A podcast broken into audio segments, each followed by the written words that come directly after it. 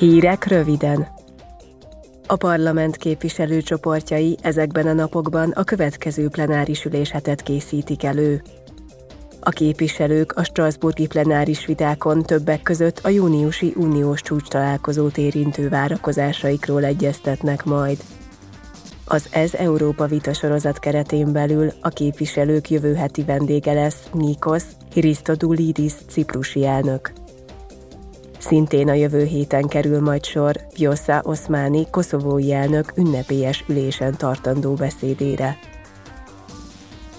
Az uniós költségvetésért felelős Johannes Hahn biztos tegnap ismertette az Európai Bizottság 2024. évi költségvetési tervezetét a parlament illetékes szakbizottsága előtt.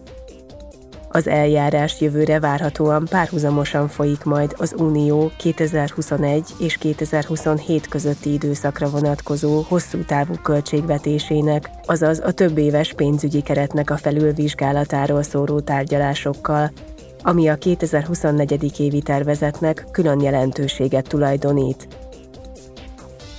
Ma ünnepeljük az Óceánok Világnapját. Az esemény mottója idén új vizeke nevezünk. A Föld felszínének mintegy 70%-át óceánok borítják.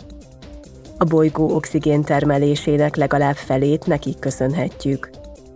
A nagyméretű halak populációja mára 90%-kal, míg a korallzátonyok mérete 50%-kal csökkent. Ez azt jelenti, hogy az óceánok természetes megújulása nem tud lépést tartani az élő világát károsító emberi tevékenységekkel. Az Unió támogatja a tengerek legalább 30%-ának védelem alá helyezését.